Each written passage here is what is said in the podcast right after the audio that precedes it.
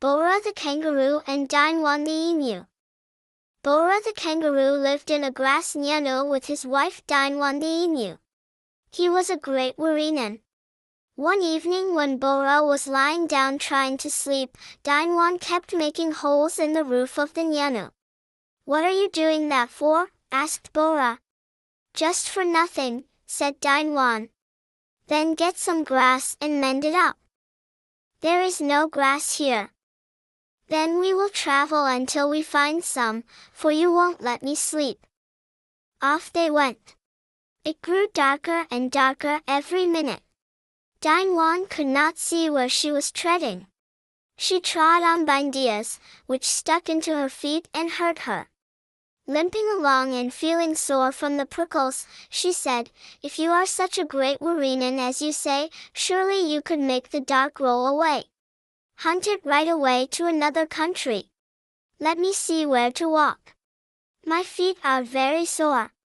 If you could hunt the dark away, then you would be a great Wirreenun. Oh my poor sore feet! So crying she rubbed them against each other, which only made the bindeahs stick further in, raising rough lumps on her feet.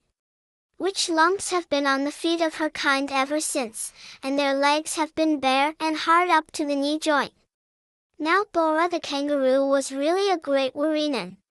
While it was still quite dark he said, We will sleep here, and I will hunt the dark away while we rest. They laid down.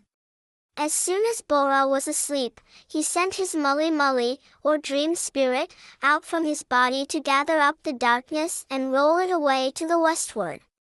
Having done so back came the Mully Mully to the body of Bohrah, who now woke up and saw what his spirit had done.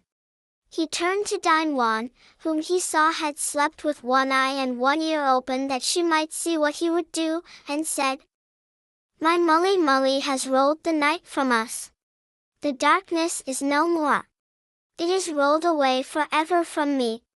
I and my people, from this out, shall be able to see to travel and feed at night as if it were day, for us there is no more darkness.